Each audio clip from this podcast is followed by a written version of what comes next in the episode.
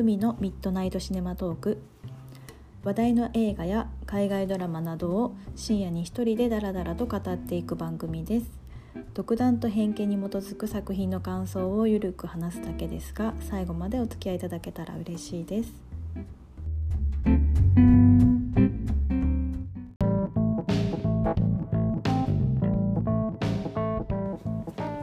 と今日は映画レディーバードです。えっ、ー、とグレタ・ガーウィクの監督作品で上映は2018年に日本で上映されている、えー、作品になります。アメリカの映画です。はい。えっ、ー、とレディーバードすごい好きな作品でえっ、ー、とあのフライヤーっていうかがすごい印象的なあの赤い赤っていうかオレンジ色の主演のシア・シャローナンがあの横横顔の写真ですけど これすごい大好きな作品の一つですかね。うん、なんかちょうど3月とかに見たくなるような4月で新しい季節になっていく時に見ると余計にグッとくるような映画かなとか思ってつい最近ちょっと見直したりとかもしたんですけどなんか23回もっと見てるかもしれないんですけどなんか時々思い出したかのように見たくなるような作品だなと思っていて、うん、やっぱりつい先日見た時もすごい良かったなと思いました。でこのえーと、映画は、まあ、上映時間も93分とかだったので結構短いしもう話も本当にシンプルに面白いし結構共感できる誰もが、まあ、高校生とかを過ごして、まあ、地元を離れたりとか新しくこう環境に行って友達と別れるた経験があるとか、まあ、みんな何かしら多くの人にある経験だと思うんですけど、まあ、そういう何かしら自分の過去とかあの、まあ、もっと若い方だったらなんかこれからにこう共感できる部分がいっぱい詰まっててなんかいいなっていうので気楽に見る作品としてもいいし、まあ、映画としてもすごい最高の、えー、作品かなと思っています。で、まあ、これで、まあ、あらすじというか、まあ、内容的にはあの2002年が舞台になっててでカリフォルニア州にのサクラメントに暮らしてるあの、まあ、レディー・バード本あのクリスティンっていう名前なんですけど自称レディー・バードをやってるのがシア・シャローなんで彼女の高校生活の最後の1年間を描いてるんですよね。そう高校 3, 3年生っていうかこちらでいう高校3年生18歳になる時の1年間でだから2002年って実は自分とほとんど同じ年代なんですよね。これ。2003年に私は東京に上京大学で上京してるんですけど、高校卒業して。だからほぼほぼというかまあ同時代で。グレタ・ガーウィク自体が多分私と同世代の監督なんじゃないかなと思うんですけど。だから時代背景的にもすごいあのあそこんな雰囲気だったっていう あの国は違うんですけどなんか、うん、時代感みたいなのもすごい一致したんで余計にこう良かったっていうのはあったんですけど、まあ、17歳からまあ18歳になっていく描写もあるんですけどこう高校3年生の時に、まあの友達との関係性だったりとかまあ、あとボーイフレンドとか、まあ、家族ですよね、まあ、そのみん、まあ、狭い世界の中で起きてる、まあ、自分のこう世界大きな世界をなんか描いてるところがやっぱり本当にシンプルに青春映画らしくてよかったっていうのもあってでもこうなんだろう特にいいのはやっぱりあのレディーでレディーバード自分のことをそうやってレディーバードって呼んじゃうぐらいちょっと痛々しい女の子なんですけどでもこう自我がすごいあってでも自分もそういう感じだったなっていうのがああるんですよねすごく。でいいいいのはやっぱりこう彼女がすごい自分の意見とかこうこう思うんだみたいなところをちゃんとこう周りに伝えたりとか口に言葉にするところがいいなと思ってて、あの、そうそういうシーンがいくつかあるんですよね。まあ、それで一回定額みたいなのにもなっちゃったのかな？なんかあのー、そうなんか何だったかな？うん。あそうそうそう。なんか多分きっとあのー若くしてなんか妊娠してあの母親が妊娠して私が生まれてきたから、まあ、カトリック系の高校っていうのもあってだからこう子供を下ろすことなく母親が産んでくれたおかげで私がいますみたいなあのなんか講演会講演みたいなのが高校であった時に。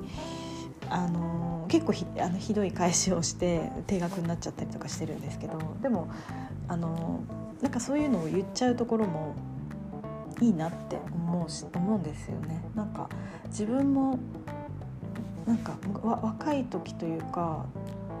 全然こう狭いところに生きていた時の方が自分が東京にも出ていなくてで社会人ももちろんなってなくてっていう時はもっと強気でいられてでもこういろんな世界を知って会社員とかになっていくうちに自分自身っていうのがどんどんこう削よくも悪くもこう削られていって尖った部分とか。気づいても30代とかになったらもう丸くなっててそんな自分が思ってることとかこう飲み込むのがもう癖になっちゃうぐらいこう自分自身っていうのがちょっと薄まっちゃってきてる時にちょうどちょうどっていうか34年前だったんでちょうどそんな時に見たらあそうだよなと思ってなんかレディーバードにはこのままでいてほしいなとかってまあない無理かもしれないけどそう思っちゃうぐらいなんか彼女が可愛くて仕方なかったですね。うん、であのー、やっぱり一番いいのはやっぱビーニー・フェルドスタインのあの友達がビーニー・フェルドスタインがやってて親友役としてやってるんですけど最近あのビーニー・フェルドスタインってすごい私あのいいないいっていうか好きで、まあ、この時にあのこの時とあとブックスマート映画のあの同じような、まあ、青春映画ですけどブックスマートの時もすごくいいあの役で同じ感じではあるんですけどでつい先去年かな？去年彼女がビーニー・フェルドスタインが主演のえっとビルド・ア・ガールっていう映画あったんですけどそれもなんかすごくレディーバードとかブックスマート的な流れのあの作品だったんですけどいいキャラクターですよね。演技もかいいしあの可愛いし。で彼女とのレディーバードの親友関係みたいなのもあのいいいいんですよね。あるあるなみたいな。そうなんか17歳の時にしかないなんか友人関係ってなんかあったなってこの映画見て思ってなんか中学生中学生だったりとか、まあ、高校の初めの頃はの友人関係っていうのともまた違うしでも大学入ってからの友人関係ともまた全然違ってなんか本当に高3っていうこうこれからどうするみたいな時ででもこうまだうん子供というかまだこう高校生のままの自分でいたい時にこう話した会話みたいなのってなんかかなり特別なのかなとかってこれ見てすごい気がついてなんか本当にどうでもいい下ネタとかを話したりとか、まあ、友達の他の友達の話だったりとか、うん、でもなんか誰かの悪口とかなんか噂話とかっていうよりは本当にこう自分の中から発せられる本当にくだらないこととかなんかちょっと思ってることみたいなのを会話の中にすごい散りばめられてて会話がすごい良かったですねこの映画自体が。あの本当リアリティもあったし懐かしいというか感じもあって。変にこうリアルすぎるわけでもなくてなんかそれがすごいユーモアもあっていいなとかって思いました。であの、まあ、これはやっぱり忘れてはいけない。ティモシー・シャラメが自分のが好きだっていうのもあるんですけどティモシー・シャラメもやっぱ出てて。ティモシー・シャラメこれはあのかなり嫌なやつでしたけどね。なんかあの、バンドバンドマンみたいなあの同じ高校でバンドやってる子で、まあ、ライブに行ってそこで初めて会うみたいな感じでなんですけど、まあ、いわゆるこう目立つ高校でも目立つグループの子であの、うん、ちょっといけすかない男の子なんですけど、まあ、クリスティンとの2番目のま彼氏みたいな感じになってくんですけどうん、嫌なやつだったけどあの彼女あのレディー・バードが後半でなんかバイトをし始めるんですけどコーヒーショップかなんかで。そこのコーヒーショップに来ててなんか外の席かなんかで本を読んでたのかな？本かなんか読んでるシーンのあのティモシー・シャルメはやっぱり可愛かったです。ねすごく気だるい感じの不思議なこう美少年みたいなのがすごい出ててよかったです。でもなんかその男の子との関係もちょっとこう噛み合わない感じとかなんだろう。その会話が成り立ってるようで全然成り立ってない感じとかもすごい上手にというかうまくあの表現してて、こういうのあるよねみたいなのが やっぱりこれもあったなと思いました。なんかすごいだからね共感づくめだったんですよね。共感もしてたしあとなんか母親との関係性もすごい良くて。もう今別にあの私は別に子供とかいないけどでもこう母親目線とかで見ちゃって、まあ、多分こう母親はすごくこう家のあの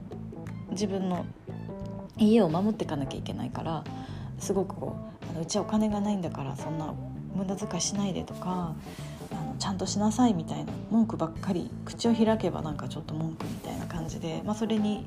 あのレディーバードは反発するんですけどでもなんかだからといって別に愛情がないわけじゃなくってでお父さんはなんか失業しちゃってて結構あのマイペースでのほほんとしてるんですね。全然危機感感じてるようにも見えなくて。でもあの、まあ、それをお母さんも絶対全然責めないしでお父さんはすごいレディー・バードの、まあ、味方っていうかいい理解者みたいな立場ででもお母さんはあの看護師かなんかやっててあの家族を食べさせなきゃみたいな使命感があってでもあのだからといってこうそうあのすごい噛み合わない親子関係が見えるけどでもお互いにあのレディーバードもお母さんのこと好きだしお母さんも彼女のことすごい大事に考えてるのはすごいあの分かるしみたいな。すごいね。なんか親子の書かれ方がすごくいいなと思って。なんか友達親子っていうのでもないし、まあ、だからといってすごいこう心が離れてるわけでもないし、うん。まあ、自分の母親とも結構重ねちゃいましたね、まあ、全然タイプは違うんですけど、なんか自分とは違う人なんだけどでもずっとこう女性像自分の中にある女性像ってやっぱ母親なのかなとかって思うことがあって、まあ、それを感じさせるようなシーンもいっぱいあったなと思いましたね。でまあ本当にあのレディー・バードの映画本当ストーリーは本当にこうもうシンプルな青春映画だし、まあ、その中でもこうやっぱりあのおしゃおしゃれっていうか映像とかすごいかっこいい感じでしたよね。なんか私が一番こう好きなこのワンシーンみたいなのがあって、まあ、それ多分なんかよくフライヤーとかにもそれ載ってたからかもしれないんですけどあの18歳になって初めてあのタバコが買えてあのポルノ雑誌みたいなのが買えるようになってレディバードがあのタバコ屋さんみたいなちっちゃなお店であのタバコとポルノ雑誌を買うんですけど買ってすぐに外のあの外でタバコを吸ってなんかポルノ雑誌をこうペラペラめくりながらあのタバコ吸ってるシーンがあるんですけど、まあ、それがちょっと引きで撮られてるんでカリフォルニアのちょっとこう田舎の片田舎の街の中で彼女がこう佇んでる姿っていうのがバーンってこう出るシーンがあってそこがすごいかっこいいしなんかいいなって思いますね。なんか18歳の最初の日っていうのがなんかいいいい描かれ方だったなと思いました。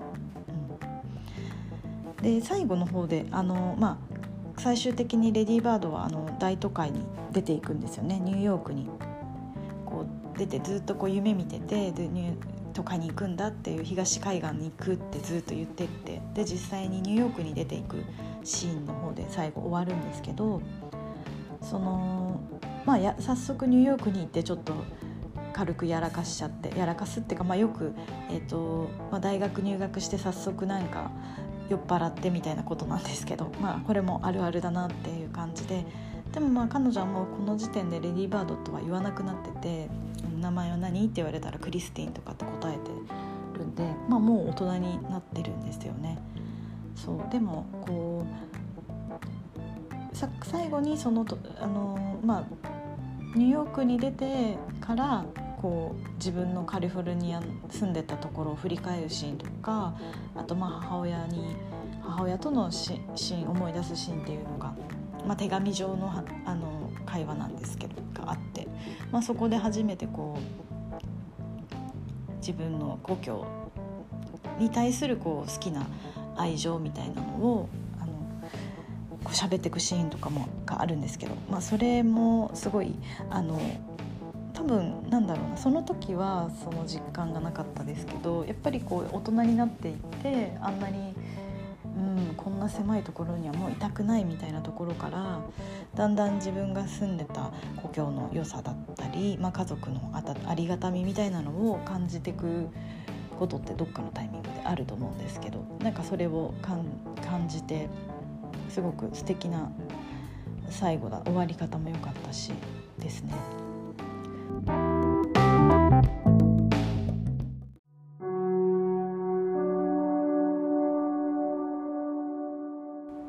と、あとちょっと最後に自分がもう一つ結構グッときたシーンがあって、まあ、それがあのレディー・バードとあの学校のシスター先生があの多分、まあ、こうなんだろうキリスト系だから多分シスターって言っていいと思うんですけどが話あの話すシーンの中でレディー・バードが多分専攻大学の専攻試験の一つになっている小論文を書いてそれがあのサクラメント自分の地元のあの町のことを書いた小論文をあののことを話しててでそれをすごくそのシスターが褒め褒めるんですよねなんかすごくよく書けててあの町のことをすごい愛してるのが分かるわみたいな。でそれをレディー・バードは別にこう愛してるんじゃなくてただ注意深く観察しているだけって答えてるシーンがあって。でそれをまたシスターがそのことをあの愛情と注意を払うっていうことは同じことだと思わないってレディー・バードに問いかけるシーンがあって。そこがすごい私は結構グッときたというか好きなシーンでその、まあ、娘のレディー・バードと母親の関係性のことを、まあ、言ってるんだなっていうのも思ってなんか母を母親がすごくこう口うるさくてでもすごく注意深くレディー・バードのことを見てくれてるっていうことが、まあ、愛情それは愛情そのものだったんだっていうことを感じるシーンの一つとしてもすごく良かったし、まあ、あとはやっぱり本当にその、まあ、彼女が、まあ、これがグレタ・ガーウィックの話だとしたら、まあ、監督で脚本ってる本人の話だとしたらやっぱりあの自分の故郷のことをやっぱりよく見ていてすごく好きだっていうことをあのでもあるしやっぱ彼女自身がそういうものを描く才能があったっていうこともなんかそこに出てたような感じがしていろんななんか奥行きがあっていいいいシーンだったなと思って一番一番というかなんかグッときたシーンでした。まあ、とにかくこの作品はもう本当に全体通して楽しめてもう面白いしもうユーモアもあってでか絵も映像もすごくあのかっこいいし、あのいつ見てもこう楽しめる作品じゃないかなと思います。はい、でグレタ・ガーウィクの作品他にもあのすごい好きだから全,、うん、全部好きであのフランシス・ハっていう作品がその前にレディー・バイドよりも何年か前に公開されてるのがあってそれはあのニューヨークを舞台にしてるんですけど主人公の子がそれこそ本当にカリフォルニア出身で、えっと、バレエダンサーを目指してニューヨークで暮らしている子の話ってもうちょっとだから大人278歳ぐらいが多分設定になってるんですけどなんかレディー・バードの系譜同じ同じじゃないけど同じ女の子っていう感じで見るとなんかすごい楽しいというか成長してるけどしてなくてしてない感じがもう逆ちょっと順番は逆なんですけどなんか安心安心するところがあって私はでも大好きです。はい、またなんかグレタの作品すごく好きなのでまたちょっとそれもいつか話せたらいいかなとかって思います。はいということで今日はレディーバードでした。また、えー、次回もお願いします。